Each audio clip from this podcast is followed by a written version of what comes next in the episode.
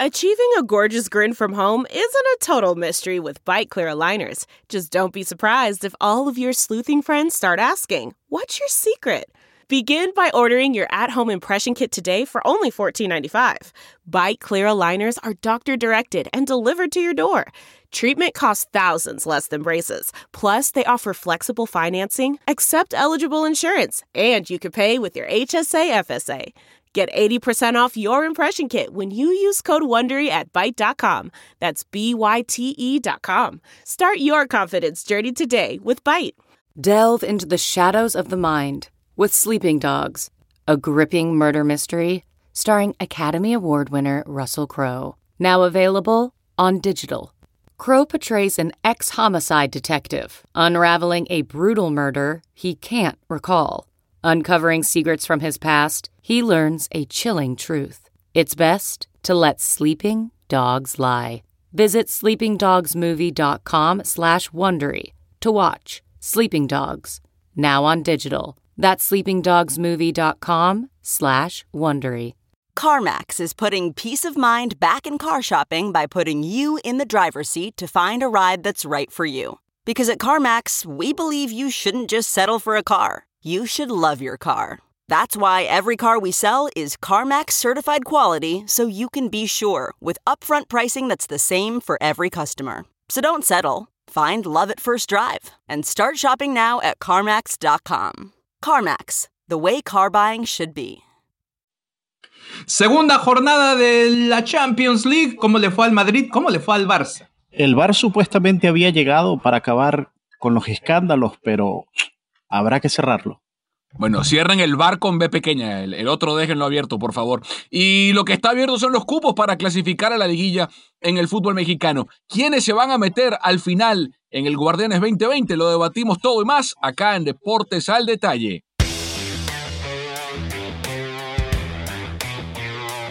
Hola, ¿qué tal? Buenos días, tardes o noches, depende de la parte del mundo donde se encuentren. Bienvenidos a esta edición hoy con roster completo, el tridente que hace que la BBC y la MSN luzca realmente minúsculo. Estamos hablando de Carlos Justice, el nuevo excelentísimo embajador plenipotenciado de la ciudad de Salt Lake en el lago Salado, Pedro Andrade Aparicio y quien les habla Carlos Mauricio Ramírez. Estamos grabando este podcast en la víspera y en medio del partido entre Quakes y Real Salt Lake. Pedro, ¿a quién le vas? Ya yo te dije temprano que mi corazón siempre va a ser de los San Jose Earthquake, pero bueno, en tiempos de en tiempos de playoff habrá que ajustarse. Ah, chavo. No, chavo, no, no, no. No, no, no, no. Yo no, puedo, yo no puedo creer esto. Que tan rápido ya, ni dos semanas tiene el hombre ya, ya se cambió la playera, todo listo. Sí, no, eh, esta, esta PPC, PCC anda, anda medio mal. Por lo menos, si le va al, Utah Royals, con eso sí está bien. Ahí, está bien. Ya lo del Salt Lake ya lo discutiremos después. Te falta irle al Utah Jazz, que ahora tiene nuevo dueño. Salvo que tú hayas comprado el equipo, te entiendo. Pero si no, Warriors, ¿eh? No, los Warriors por siempre, sí, eso no cambiará. Sí, hasta que empiece la NBA en diciembre o en enero, y lo veremos con la camisa de Donovan Mitchell caminando por Salt Lake City. Qué desastre. Bueno, eh, caballeros, hablemos de la UEFA Champions League. Hoy, eh, miércoles, estamos grabando este episodio. Terminó la segunda fecha de, de la Champions y hay que hablar del equipo que ha sorprendido a todo el mundo, pero por lo mal que se ha visto. Me refiero, por supuesto, al Real Madrid, el equipo máximo ganador en esta competición y que siempre se habla de la casta europea, de, la raza, de, de, cómo la camiseta eh, campea por, por Europa y por España. Y resulta que sin el Bernabéu y sin la gente a su alrededor eh, y sin otras cosas, ¿no? Sin fútbol sobre todo, se ha visto un equipo mundano, eh, francamente vulnerable, que estuvo a minutos, segundos casi de perder su segundo partido consecutivo en esta edición y de perder cuatro en fila por primera vez en la historia de la competencia europea y de no haber sido por eh, el arriesgo, por el, no sé, la valentía, el, atrevimiento de Sergio Ramos y de Casemiro, un central y un volante de contención, de ir a buscar los goles para el empate eh, junto con Benzema, pues hoy estaríamos hablando de un Madrid casi, casi eliminado. Que yo pienso, Pedro y Carlos, que eh, con el calendario que le queda y sobre todo con el fútbol que ha mostrado, tendrá suerte de meterse en la Europa League.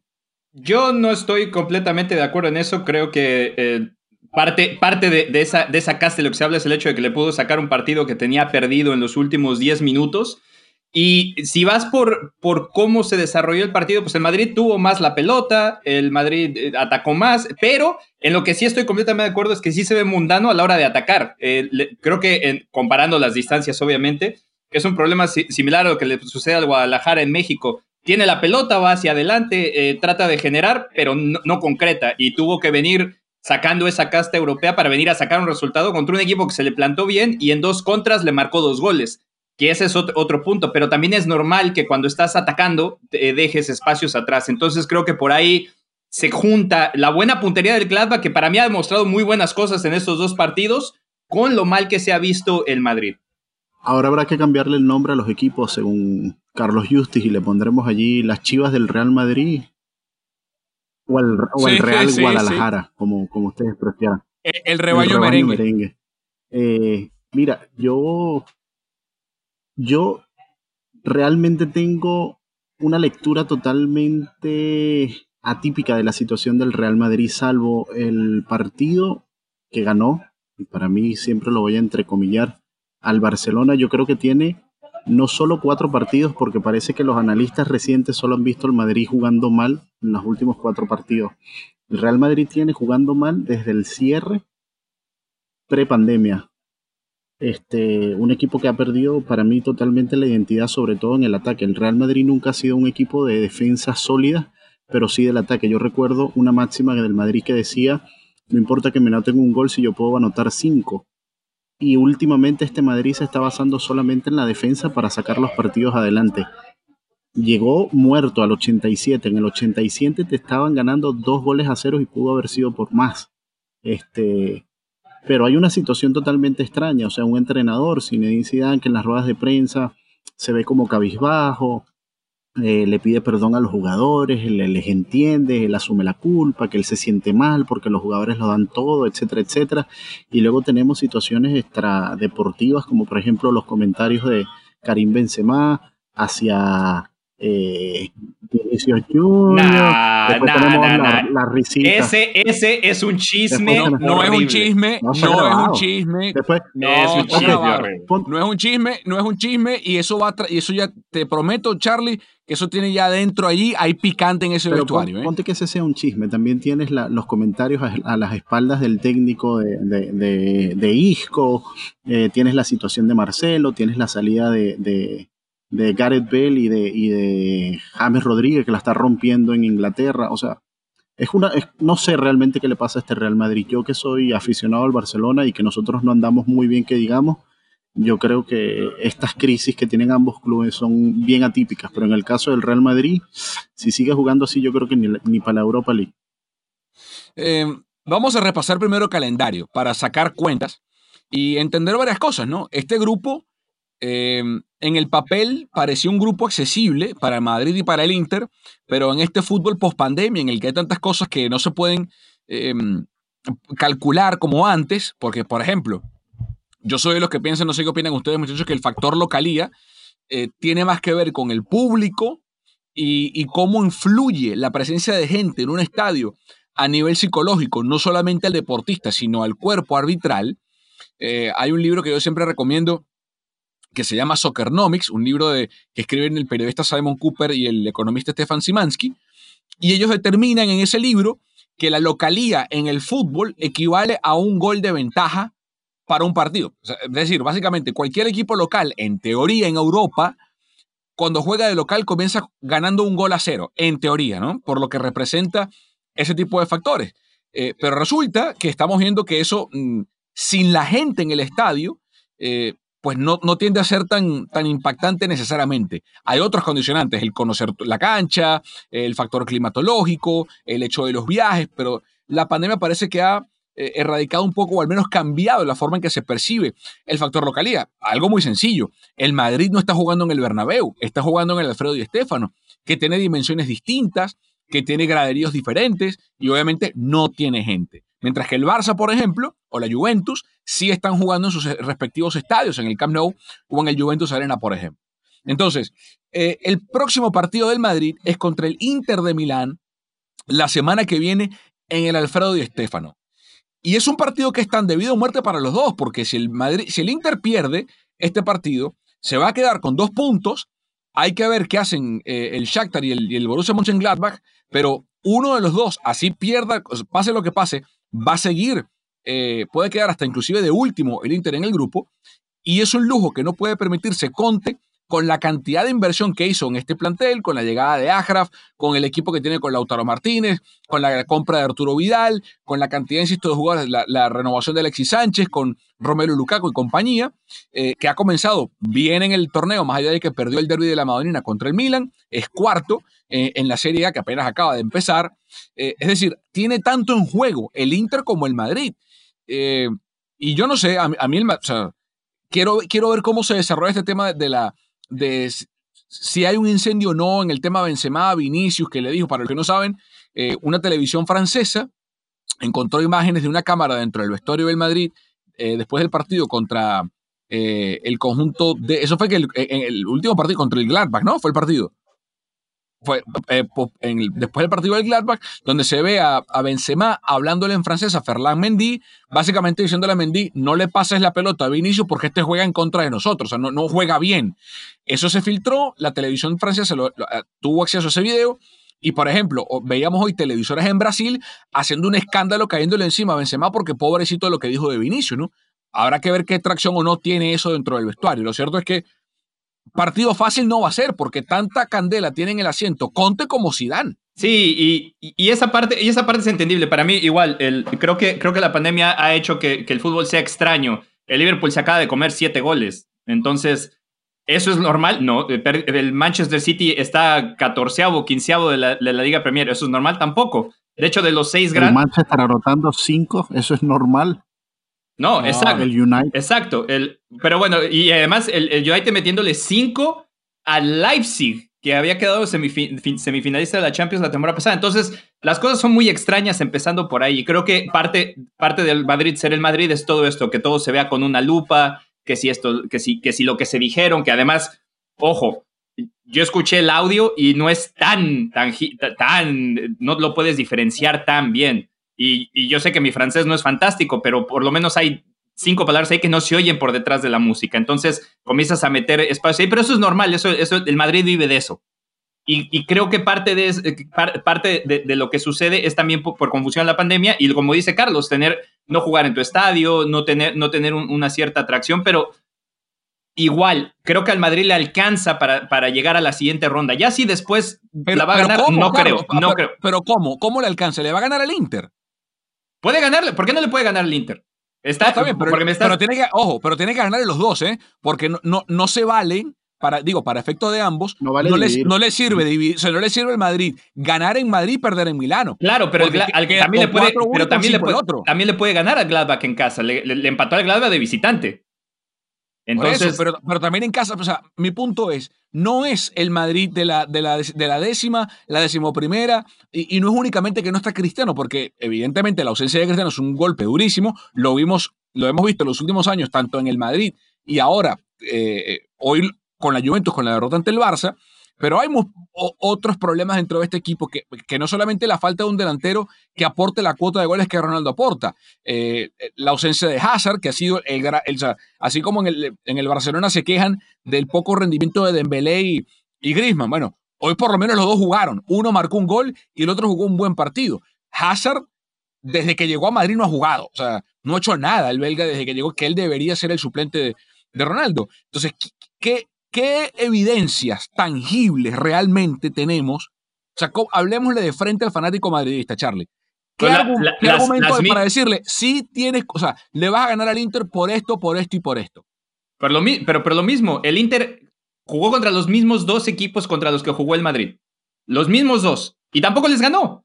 Entonces, tampoco hay nada tangible del Inter que me diga va a llegar y le va a ganar al Madrid y va a perder el Madrid. No, es lo mismo. Estamos, Estamos especulando sobre lo mismo, dos equipos que se supone que en el papel tienen un plantel mucho más rico y que tiene que hacer más cosas de lo que tienen que hacer y ninguno de los dos lo ha hecho.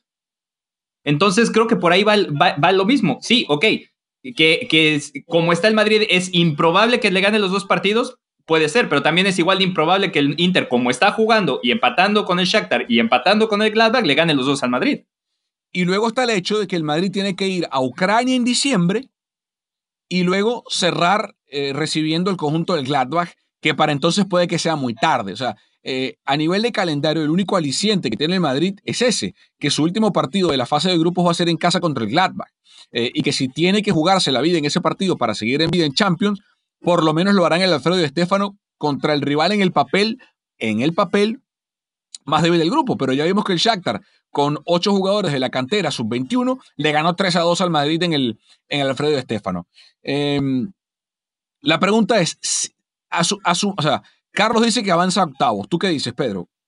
Con el Madrid cualquier cosa es posible, pero, o sea, ahorita la segunda ronda también va a venir precedida de, creo que, creo que viene otra vez otro parón de selecciones. Entre, entre, o sea, el Madrid, todos van a parar entre la fecha 3 y la 4. Es decir, se va a jugar el Madrid-Inter en, en, España, viene la doble fecha FIFA y luego paran y luego se va a jugar el Inter-Madrid en, en, el Giuseppe Meazza. Este, yo creo que esa situación también implicaría mucho en, en, en cuanto al nivel de cómo estarían los jugadores. Eh, el Real Madrid tiene una situación muy atípica porque también a pesar de que el Zidane ha sido uno de los entrenadores que le gusta rotar mucho, últimamente no lo está haciendo porque yo creo que realmente no tiene tampoco con qué hacerlo. Y no sé con qué merma llegarían los, los jugadores que además se les ve en el campo lo agotado que están que ni siquiera pudieron hacer. Sabemos por las condiciones de este año una pretemporada decente y así están varios equipos yo creo que no le llega. Sinceramente, yo creo que no le llega. Yo creo ah. que sacan quizás un empate con el Inter, pierden en Italia y chao. hagamos este ejercicio. Ok. Carlos, tú dices que el Madrid le gana al Inter en el partido que viene, ¿sí? Ok, tendría cuatro puntos el Madrid, se quedaría con dos el Inter, y en esa misma fecha el Shakhtar recibe el Gladbach, yo creo que gana el Shakhtar. Ok, si eso ocurre de esa manera, hagamos el ejercicio de, de proyección de cada uno de los grupos. Si eso termina sucediendo, entonces el Shakhtar sería líder del grupo con siete unidades el Madrid sería segundo con cuatro y estarían empatados Gladbach e Inter con dos puntos, ¿correcto? Luego viene el siguiente partido, que es Inter-Madrid después de la fecha FIFA. Eh, que, eso, eso, sigamos los pronósticos de Justice para, para, esto, que de paso tiene sentido, ¿no? Yo, yo coincido con que creo que el Shakhtar le va a ganar al, al Gladbach en, en, en Ucrania tengo mis dudas con el Madrid y el Inter, pero asumamos que va a ganar el Madrid. Entonces sería 7-4-2-2.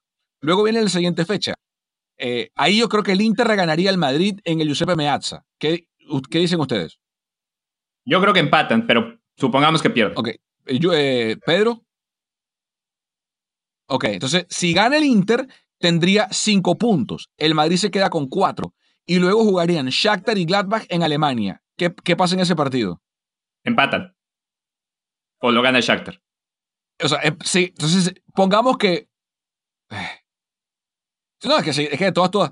Eh, si gana el Shakhtar, ese partido en Alemania, si gana el Shakhtar, y de nuevo, lo difícil de esta es que no solamente tenemos que pronosticar el resultado y las lesiones que siempre es difícil de pronosticar, es imposible, sino que además tenemos que tratar de ver el impacto del COVID, porque de paso viene esa fecha antecedida por la fecha FIFA. Y no sabemos si algún jugador se contagia en alguna sede, o que ojalá que no pase, no, en ningún club me refiero. Pero asumamos que ningún jugador se contagia por COVID y no hay ningún incidente. Si el Shakhtar le gana al Gladbach en Alemania, tendría 10 puntos. Entonces ya estaría clasificado a la siguiente ronda con 10 puntos.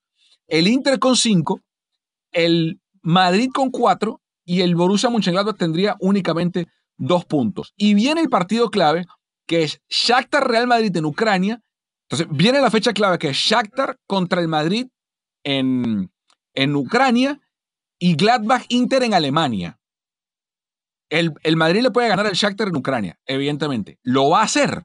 Pero igual, no es una garantía. No, no sé. No, no, no, obvio que no. Pero supongamos que lo pierde, o supongamos que lo empata, que a mí me parece más, e, e, e, esos resultados siempre me parece que, que, es como pasó, como pasó con el Gladbach. Lo empieza perdiendo y lo acaba empatando. Bueno, si, lo, si empatan Madrid y Shakhtar, el Shakhtar queda con 11 puntos, el Madrid quedaría con 5. Si el Inter le gana al Gladbach en Alemania, chao, se va a la Europa League. Está bien, pero o sea, puede pasar. Yo lo que creo, yo lo que creo es que al final, como el Madrid ha clasificado, creo que de las últimas 4 o 5 Champions, incluso en las que fue campeón, ha quedado segundo de grupo. Sí, Entonces, no, para mí, el hecho de ver dos partidos de seis y que empezó mal, no es una garantía de que. Porque le pasó, creo que, fue, creo que fue la temporada pasada, fue al revés. Empató el primero y perdió el segundo, porque perdió con el Paris Saint-Germain. Claro, Charlie. y al fin. Pero la temporada pasada era en, era, en, el Bernabéu con gente. Todo bien, pero a lo que me refiero es que hay demasiadas intangibles como para asegurar que, que, que con esto no le alcanza a Madrid por dos partidos que, que, están en Champions, cuando además va a jugar contra un Inter que está igual. Por eso, pero es que ese es el tema. Es que no es únicamente dos, no son únicamente dos, sino que ya es eh, el partido contra el Barça, que es cierto que lo ganó con la polémica del VAR, es el partido contra el Cádiz, es el partido contra el Betis, es el partido contra el Gladbach, es el partido contra el Shakhtar, es la Real Sociedad. O sea, no ha comenzado bien el equipo del Madrid. Pero bueno, eh, más, hablemos más de la Champions. El, el archienemigo del, del conjunto merengue, el Barça, que está viviendo una época muy, eh, muy apetecible porque se ha ido José María Bartomeu, el presidente del conjunto culé. Eh, hemos visto, ah, la gente aplaude, ah, se fue el presi.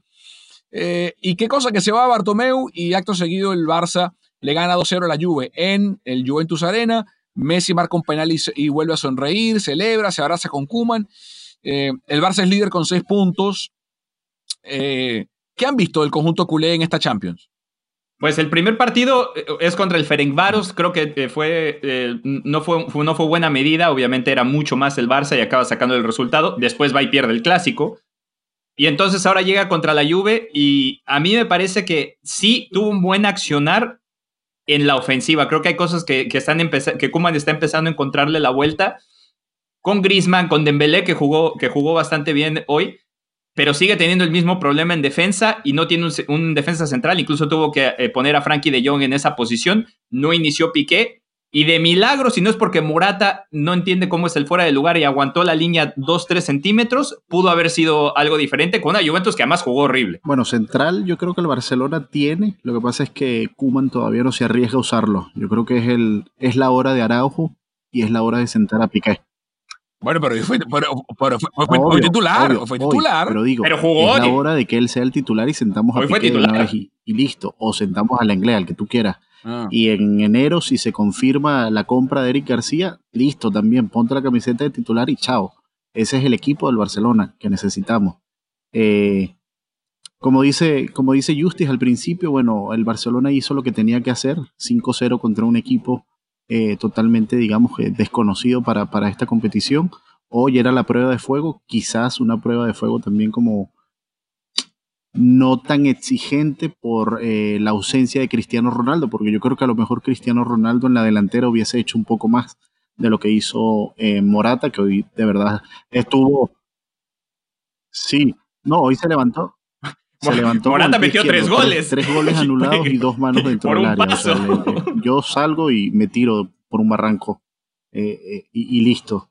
Pero yo, yo la verdad veo un dinamismo distinto a lo que se notaba en el Barcelona en los últimos años. Quizás no nos da para avanzar. Yo creo que lo dije en el podcast ¿Para avanzar de qué? ¿Para avanzar de qué? Obviamente en los octavos estamos, pero yo creo que esto no nos da para avanzar de cuartos de finales. Yo creo que cuando nos llegue la hora seria, ojo, habría que ver también cómo están estos jugadores. Pedro, pero, Pedro, Pedro, pero falta el mercado invernal, Pedro, falta el mercado invernal. Ojo, ojo, Pedro, ojo, el mercado invernal, tras la salida de Bartomeu y al, y al estar ahorita una junta, eh, no sé cómo es que le llaman, no se, no, es que ellos no pueden, no pueden ni vender. No, no creo que se invierta mucho. No pueden negociar y eso yo creo que nos Pedro, pero esperemos a ver qué pasa, Pedro, pero, esperemos a ver qué pasa, Pedro. Tan negativo no, ¿qué pasa? No, no, no, yo no soy negativo. No, pero, pero, pero, es, improbable. Es improbable. Es, es improbable o muy probable. Pero me gustaría ver cómo, por ejemplo, hoy viendo a Pedri en el campo, faltándole el respeto a jugadorazos de la Juve, haciéndole la rosca en el medio del campo, yo decía, estos muchachitos quizás este año no nos dan una buena alegría, pero este, esta camadita de, jugadores nos va a sorprender a futuro. Ansu Fati, Pedri, Trincao, tienen una calidad increíble. Dembélé finalmente, después de no sé cuántos partidos que no se le veía haciendo absolutamente nada, hizo algo. Eh, Griezmann me sigue decepcionando. Sé que su dinámica es totalmente distinta y aporta otro tipo de cosas al equipo, pero me sigue decepcionando. ya, ya no lo sé si es que él perdió confianza en, el no encontrarse en el juego. Hoy hubo, hoy hubo, hoy tuvo varias ocasiones en las que le pudo haber pegado. Si, si estuviese en el Atlético Madrid, sin pensárselas, le, le pega. Y no sé, no, como que, no sé, como que respeta mucho a papá Messi y se la quiere pasar. Pero yo veo, yo estoy contento. O sea, yo como fanático del Barcelona estoy contento de la dinámica. Es un cambio de cara, por lo menos de imagen y de juego que se le ha dado.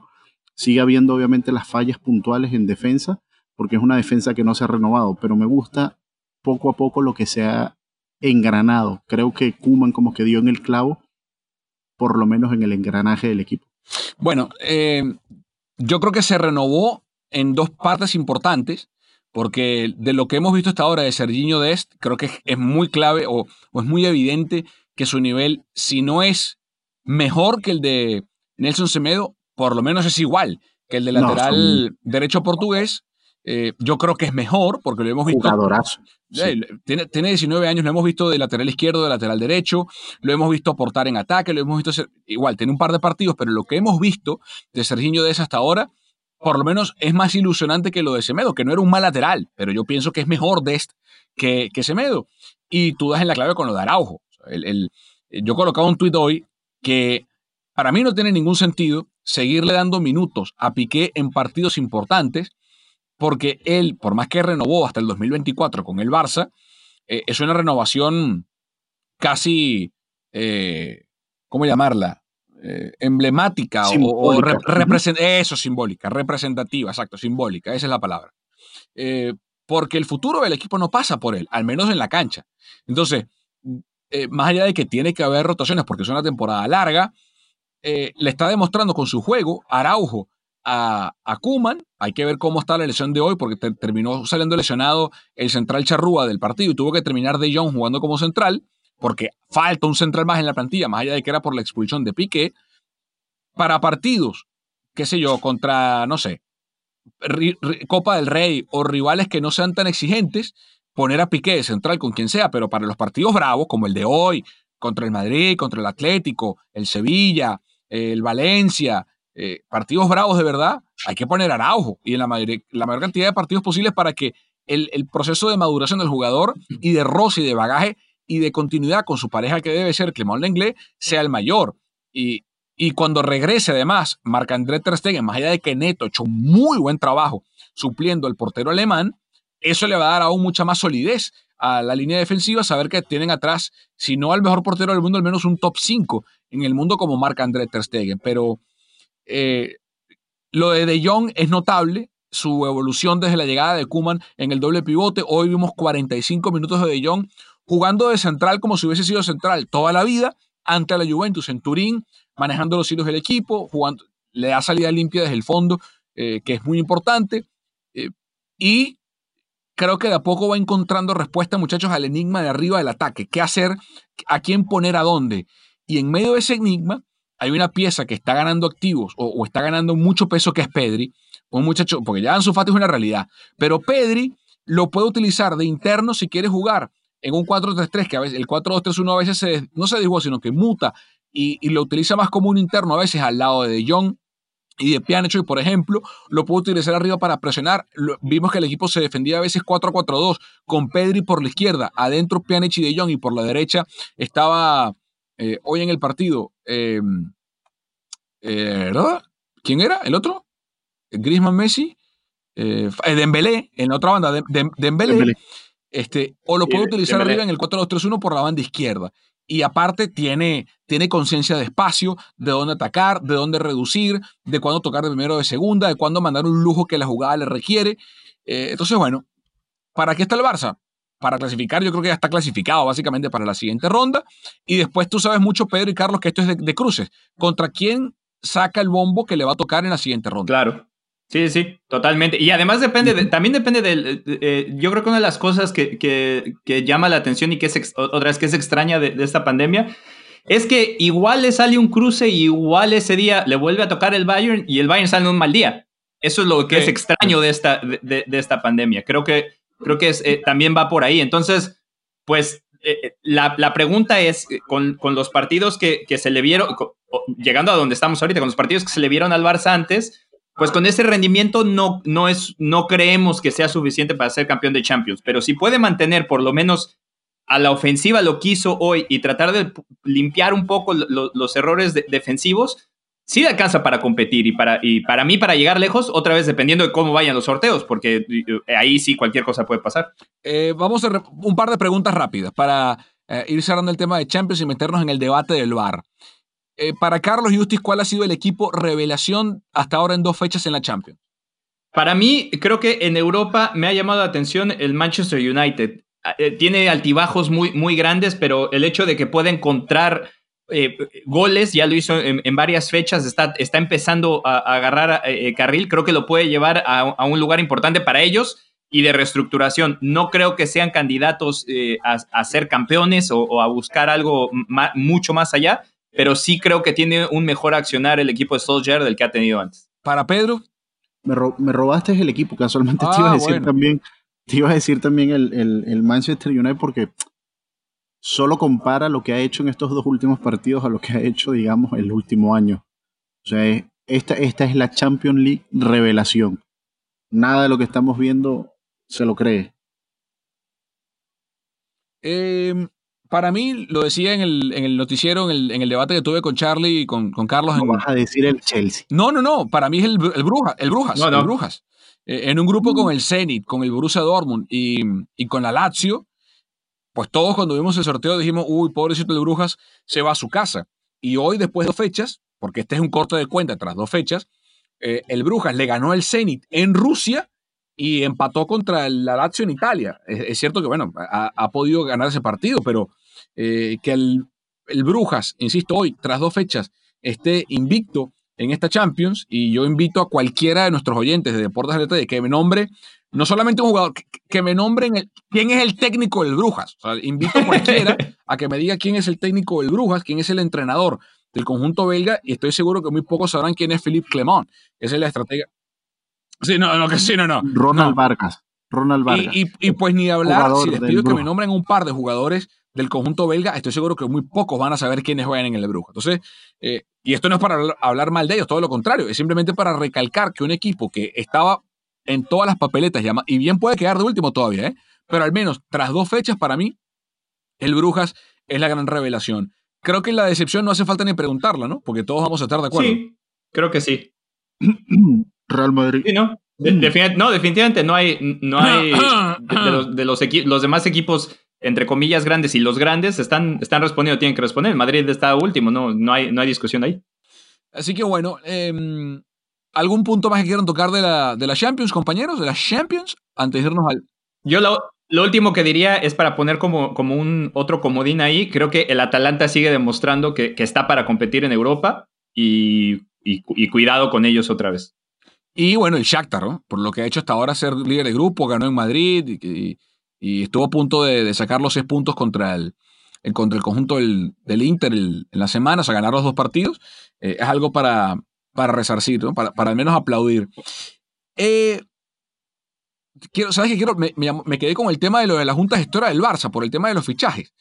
Y estaba leyendo un artículo que, que, es, realmente interesante, porque hay un artículo, me refiero de, de los estatutos del Barça, que es el 35.4, que dice, y cito textualmente, que la Junta Gestora tiene que cumplir con lo que se llama las funciones de gobierno y administración y representación que compiten a la Junta Directiva, pero limitada a los actos necesarios e imprescindibles para el mantenimiento de las actividades normales del club y la protección de sus intereses. Entonces, e, eso es una interpretación muy amplia, porque, por ejemplo, no digo, porque si, si Kuman dice. Dice, mucho, dice mucho y no dice nada. tal cual, tal cual. O sea, si Kuman dice, por, ejemplo, toquemos madera, se lesionan Lenglet y Piqué o Lenglet y Araujo, eh, y el Barça necesita fichar un central. O sea, eso no sería parte de, abro comillas, la protección de los intereses del club. Yo creo que sí. O sea, Ojo, porque entonces ahí te la voy a voltear. ¿Qué pasa si pasa, pasa lo mismo, pero resulta ser que tus opciones entras en números rojos y causa un problema en el fair play financiero? Eso también son los intereses del club. Obvio, eh, eh, eh, y de hecho la primera... Por eso, y- por eso te digo. Es que tal cual, es que justamente es, es tan, como dices tú, Carlos, dice tanto que no dice nada, ¿no? Ese artículo. Tienen que hacer una rebaja salarial del 30%, la masa salarial del club, porque si no van a estar eh, en un ejercicio de, de, de deuda increíble para la temporada que viene. Pero bueno, eh, cerramos el capítulo de la Champions para entrar en un tema bien caliente, el VAR, con B chica, con B de vaca, con, U- con, B, con V. El VAR. ¿Qué hacemos con el VAR? ¿Funciona el VAR? ¿Dónde está el error en el VAR? ¿Está bien? ¿Está mal? ¿Cuál, qué, hacemos? Tenemos ideas y debate polémica acá en Deportes al Detalle.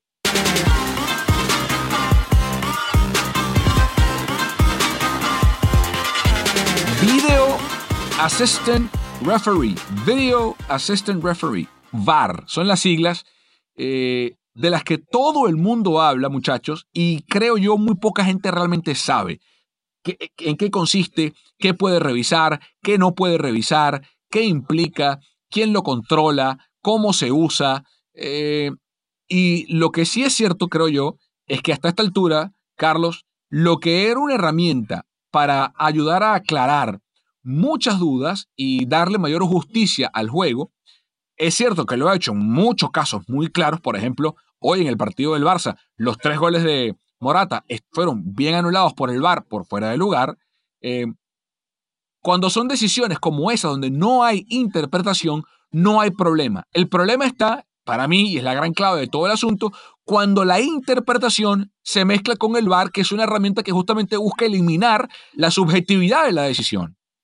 De hecho, eh, eh, el año pasado, eh, cu- cuando pude estar en, la Copa Mundial Femenina de la FIFA, tuve la fortuna de poder entrevistar a Pierluigi Colina. Y él me decía que de hecho esa no es la, idea del VAR. La idea del VAR es minimizar la cantidad de errores que ya suceden, sabiendo que en el fútbol hay reglas que son de interpretación. Entonces, la primera parte es, ¿el VAR ha sido exitoso? Sí, porque en esas líneas que han sido para los fueras de lugar, en el 99% de, las veces, o 99.9% de las veces, está bien. Entonces, cuando ya elimina eso, ya le ganó una parte eh, al, al- fútbol. La segunda, en, los casos de, las jugadas que son muy claras, las de tarjetas rojas, las de los penales, en su mayoría, porque también ellos tienen un rango de error, en su mayoría, en un 80-90% esas jugadas se marcan y están bien marcadas. Nosotros siempre nos fijamos en las que, nos, las que más nos interesan son esas que se vuelven, bueno, es que esta es subjetiva. Pero esas que son subjetivas, de acuerdo a Colina y a, los números que, te enseñan, son entre el 3 y el 4% de todas las jugadas que revisa y que aclara el VAR. Entonces, en ese sentido, creo que hay que di- distanciar dos cosas. Primero, el VAR como herramienta creo que funciona, le ha dado mucha justicia al fútbol, se han revertido muchas, muchas cosas que en otra época hubieran sido mucho menos claras, pero el problema principal no es el VAR, el problema principal es la diferencia de criterios entre un árbitro y otro. Y eso tiene que ver por cómo se maneja el arbitraje dependiendo del país. Hay, hay países como en, en Alemania donde no escuchamos eso tan seguido, porque como tienen criterios mucho más, más pegados y casi todos son iguales, cuando viene y se usa el VAR, pues la misma jugada se marca igual. Y eso es lo que es la diferencia. Pero para mí eso que cae directamente en el arbitraje y dentro de los árbitros no tiene nada que ver con la herramienta. Yo voy a poner un ejemplo súper, súper, súper práctico, quizás muy banal. Cuando tú vas al bar, tú entras y dices, señor, yo quiero esta cerveza que está aquí, o me das aquel ron que está allá. Y el bartender no tiene que interpretar absolutamente nada. Él agarra y dice, ah, me pidió fue esta o aquel. Toma. El problema lo decía Justo, el problema es de interpretación. Hay una regla simple y sencilla. Si el balón toca en la mano dentro del área, salvo que fuese una jugada, digamos, de infortunio, es penal. Entonces vemos penales de vemos penales modernos del VAR Mm, y vemos penales antiguos que ahora no se cobran y son penalazos del tamaño de no sé de, Pero- de- de pero la es que la- iglesia más antigua y grande No. en la faja de la tierra. No, pero es que la, eh, pero es que ahí es el problema. Para mí los problemas son las reglas, porque la regla cambió. La regla ahora dice que uno tiene que asumir una posición que no es natural tratando de hacer el cuerpo grande. Entonces, si viene una jugada donde yo voy corriendo y el balón me pega en la mano y es muy obvio, no me pueden marcar ese penal. Pero ese, problema, pero ese problema, a eso voy, ese problema no es, no, es, no es de la herramienta, la mano ahí está. El problema es, que, la regla está escrita así. Claro, pero hay un tema, y, yo creo que Carlos, Carlos dio en un, punto que para mí es esencial, eh, y, que, y que va concatenado con lo que decía Pedro del, del muy buen ejercicio del VAR. O sea, del bar con B alta, con, con B de burro, ¿no? El de la B labial. Eh, pareciera que en el fútbol, o sea, que, que si el fútbol fuese un gran bar con B de burro, si usted entra a un bar en Madrid y pide una cerveza, le dan una cerveza. Pero si usted entra a la misma, al mismo bar, o sea, a la misma franquicia de bar, Justice Bar. Si yo entro a Justice Bar en Madrid y pido cerveza, me dan cerveza. Pero si entro a Justice Bar en Múnich y pido cerveza, me dan whisky. Y si entro a Justice Bar en Londres, me dan agua. Y si luego entro a Justice Bar en Holanda, me dan ginebra. Entonces no puede ser. Entonces tiene que haber en algún punto, en algún punto, tiene que sentarse FIFA con la IFAB y con los distintos colegios arbitrales y encargados de impartir la normativa de fútbol, porque esto no es nuevo. O sea, y lo vemos, por ejemplo, en la Champions, que pasa mucho cuando un equipo alemán se enfrenta a un equipo español y lo pita un árbitro inglés, es un pasticho. Porque entonces el árbitro inglés pita con reglas de, Inglaterra. No hay reglas de Inglaterra. O sea, eso no existe. No, no, hay un juego de reglas donde el, offside o la falta sea más falta en Londres en un partido Chelsea-Arsenal que en un Barça-Madrid. Y ese es un problema de fondo, porque por ejemplo, y, y, lo que se supone es que el VAR también debería erradicar esos conceptos errados de criterio físico. Por ejemplo, la semana antepasada, en el Manchester United Chelsea, en Old Trafford, Harry Maguire se le colgó de la espalda. el abrazo del oso. Como el abrazo, así mismo, pero, así mismo, pero ojo, oso. Ojo, y yo estoy de e, esa jugada en particular es un error, pero no es un error del VAR, es un error del árbitro. Es a lo que voy, pero pero se supone, Carlos, porque fíjate, en la jugada.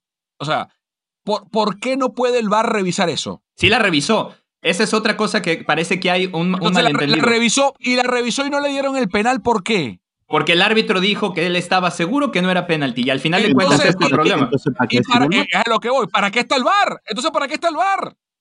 Se supone, la, la, idea ahí se supone, porque el VAR está para revisar las jugadas, pero trataron de darle, trataron de no darle, pasa, perdón, pasa igual que en el fútbol americano. Si tú marcas, si, si tú vas a una jugada eh, X, supongamos, eh, me acuerdo mucho de una jugada en el Super Bowl donde a Julian Edelman no sabemos si la pelota lo toca en la mano o no en, una, en un balón que, que venía a, recibir en, en, un, en un kickoff y al principio marcaron fumble y después ya no. En esa jugada en particular, y, y otra vez puede ser, esta es, a mí me parece escandalosa como la de los Saints, eh, contra los Rams. Sí, sí. El árbitro la está viendo y él dijo que no era. Entonces ahí es un, pero, pero el árbitro, pero el, el, VAR no tiene, el, el, no tiene el problema. El árbitro dice, oye, pero es que se le cuelga. Dice, no, yo estoy seguro que ya la vi y no lo hace. Entonces en ese momento, pues el, el VAR no puede subírsele encima al árbitro. Y, ese, y eso a lo mejor se podría cambiar, pero el final de cuentas, por eso hay un árbitro central. Pero lo que voy. Ese, eso es un problema, Carlos, de, de, de regla más de interpretación. Porque entonces, si el VAR que se supone que existe para eliminar errores en la cancha y, y es imposible que un árbitro con dos ojos vea más que múltiples ángulos de cámara, se supone que si del bar te están diciendo, amigo, que te estoy diciendo que parece un tackle de fútbol americano, se le colgó como se le colgó DK Metcalf a Buda Baker y lo tumbó para el suelo, que vea la pantalla y velo. No, que yo lo vi. Te estoy diciendo que no lo viste. Anda a verlo. pero eso es un problema del bar. Pero fíjate un, un claro ejemplo es un problema de, concepto del VAR. Porque para mí es un problema del árbitro, porque el árbitro es el que se pone necio. Si va y la revisa y la, ve y dice, ah, bueno, si se le colgó y la marca, entonces se acabó el problema, porque los del VAR le dijeron que sí. pero el problema de concepto está en esto. Pero entonces para eso quita el VAR. entonces para eso quita el VAR, porque te lo, te lo voy a decir, el, el mismo ejemplo, fíjate, el mismo ejemplo. Tú dices que en ese caso el árbitro central está súper, completamente seguro, no es penal. Y el VAR a silencio y calla para siempre. Vamos al penal del Madrid y el Barcelona. Pero ese sí es penal, perdón, pero para mí es penal. No, pero escucha, el árbitro, él no vio nada. Él no vio absolutamente nada. Y ahí el VAR sí insistió, tienes que ir a verla. Pero no insiste el VAR. Esa es una parte, es una parte, otra vez, es una parte de una confusión de concepto. El VAR no insiste. El árbitro, exacto. Eh, hay tres formas en las que el VAR funciona. Una, el árbitro dice, por favor, revíseme esta jugada porque yo alcanzo a ver algo, pero no estoy seguro. El VAR le puede decir, sí, sí hay falta, y él no la tiene que ir a revisar, porque él estaba seguro y les está pidiendo solamente a ellos que la chequen. Eso lo hacen por la comunicación y nunca va a la pantalla. Ya lo revisó el VAR. La otra es, oigan, el VAR le dice, hay penal y no lo viste. ¿Cómo? Sí, hay un penal clarísimo.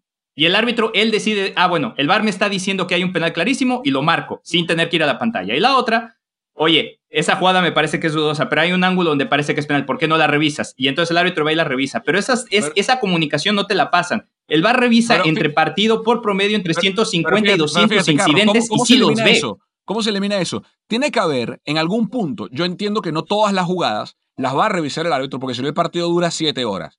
Pero cuando es una jugada, y me remito al penal de Harry Maguire sobre eh, Aspilicueta, que fue grosero, se le colgó encima, o sea, le hizo caballito, se le colgó un tipo de un metro noventa y tanto a un, a un lateral de un metro setenta y lo tumbó en es penalazo, como una casa. en ese tipo de jugadas, cuando el error es tan evidente, siento yo que tiene que haber una modificación, porque si tú revisas lo que dice la IFAB, la Federación Internacional de, de, Lineamientos de Arbitraje, lo que pretenden es quitar el factor subjetivo de ese tipo de decisiones. Por eso la, normativa nueva en cuanto a la mano. No, no evalúa la mano eh, intención. Es mano, es mano y punto. No me importa, es mano. Eh, entonces, en este tipo de jugadas como esta, tiene que haber un punto en que, no sé, se prende una luz roja y el árbitro por obligación tiene que, o sea, ¿tú crees que si el árbitro Carlos ve la jugada después, no dice que es penal? Ojo, yo no lo puedo asegurar. Yo, no estoy de acuerdo que debería, debería haber en ese tipo de jugadas que se tuvieran que revisar por, por, por regla. En, eso estoy completamente de acuerdo, pero también... Yo prefiero que me los quiten así, que me, que me piten cosas que no existen y las valoren. Pero, también estamos, eh, te digo que hay, un, hay, una, hay un margen de error y creo que esa jugada cae dentro de ella. Es, es, un, es un error grosero, estamos todos de acuerdo. Pero otra vez, me parece que llevar y quitar al VAR, cuando por ejemplo la rejugada del Barça la revisaron y se marcó. Mi problema es el siguiente. Es un problema de criterio, de criterio. Porque lo que. Y, yo, y para mí los dos para mí fue penal del Englet sobre Sergio Ramos por imprudencia del Englet y fue penal de Maguire sobre Spilicueta por imprudencia de Maguire. Lo que no puede ser es que uno es penal, otro no. y, que no, y que no sea penal porque un árbitro le dio la gana de ir a verlo y el otro no, porque al final de cuentas, eh, o sea, se resume a que al árbitro del Barça Madrid no es que le dio la gana, sino que hizo caso, estuvo de acuerdo con el VAR y al árbitro del Manchester Chelsea no. Entonces, por su prepotencia o por su diferencia de criterio, uno es penal y el otro no, cuando ambos fueron penal.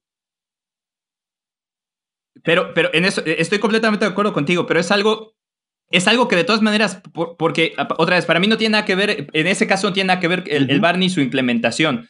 Creo, creo que e, e, ese problema está más allá, porque pasa incluso por cómo se califican las jugadas. Tú ves una jugada en, en Europa, olvídate del país, y en, y en, México eso es tarjeta roja. O sea, la mitad, de las, la mitad de las patadas que se dan en la Premier en México son rojas. Y el problema es que cada federación tiene palabra, por eso digo, pero es que cada, cada federación tiene palabra y potestad sobre su propio arbitraje y en ese caso, pues no, yo en eso estoy de acuerdo con Carlos, creo que sería más fácil que la IFAF tuviera el control de todos los árbitros de todo el mundo y que todos entraran a la IFAF y que hubiera un solo criterio y que todos los árbitros fueran ese criterio, no que hubiera una escuela de arbitraje de cada país. Pero otra vez, el VAR no tiene nada que ver con eso.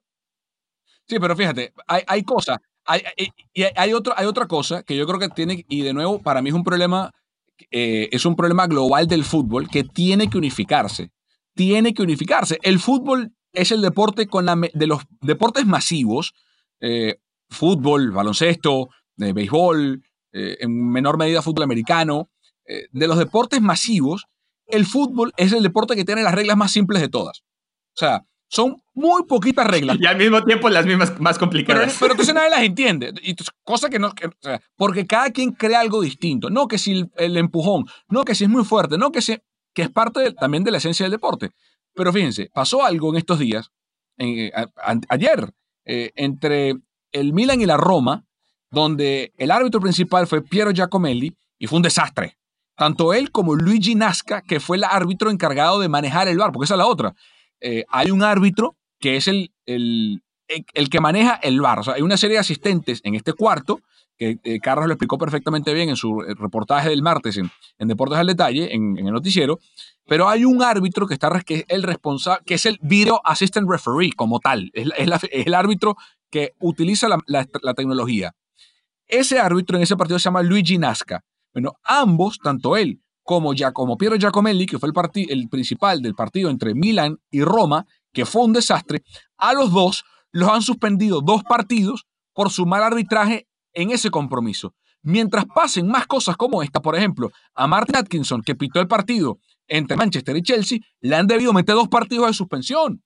Claro. Entonces, cuando estas, cosas, cuando estas cosas empiecen a pasar, te lo prometo que si a Atkinson le meten dos partidos, a la próxima que hay un penal dudoso que el VAR le diga, hey, mi rey, revisa, va y revisa.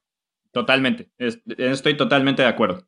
Bueno, vamos a cerrar el VAR y abrimos el fútbol mexicano acá en Deportes al Detalle.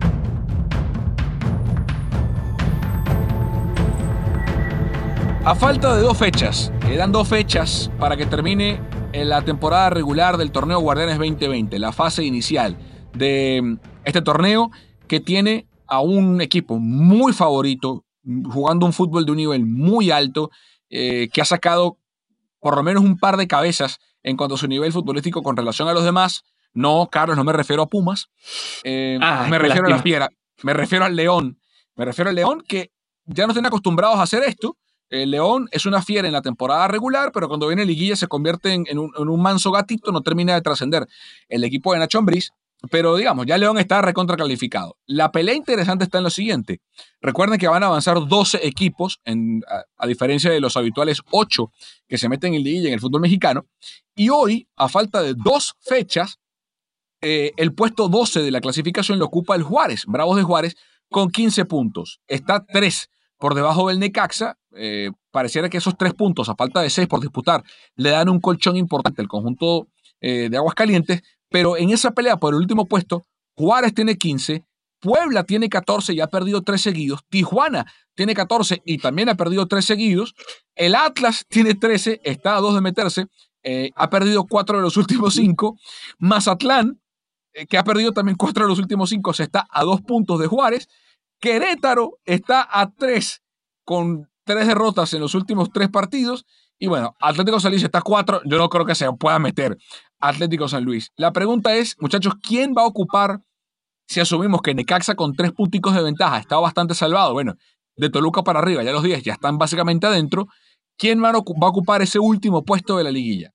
Sí, eh, eh, para, para, aclarar, León ya está entre los primeros cuatro, recordando que los primeros cuatro acceden directo a los cuartos de final sin tener que pasar por el repechaje. León ya está clasificado, pero después de Cruz Azul para Guadalajara, todos ya están en el repechaje. Pueden cambiar de, algunos pueden cambiar de, posición, pero del 1 al 9, del 1 del uno que es el León al 9 que es Guadalajara, todos ya están en el repechaje. Entonces están peleando. a Toluca, porque tiene 5 de ventaja con respecto a Juárez a por jugar, pero bueno supongamos, que, son 10. Entonces quedan ese lugar entre Necaxa, Necaxa y Juárez. Yo, honestamente, yo honestamente no tengo ni idea. Incluso eh, eh, Querétaro decidió eh, prescindir de los servicios de Alex Diego como, como técnico a falta de dos fechas, pensando que pueden ganar esos dos partidos y meterse al repechaje.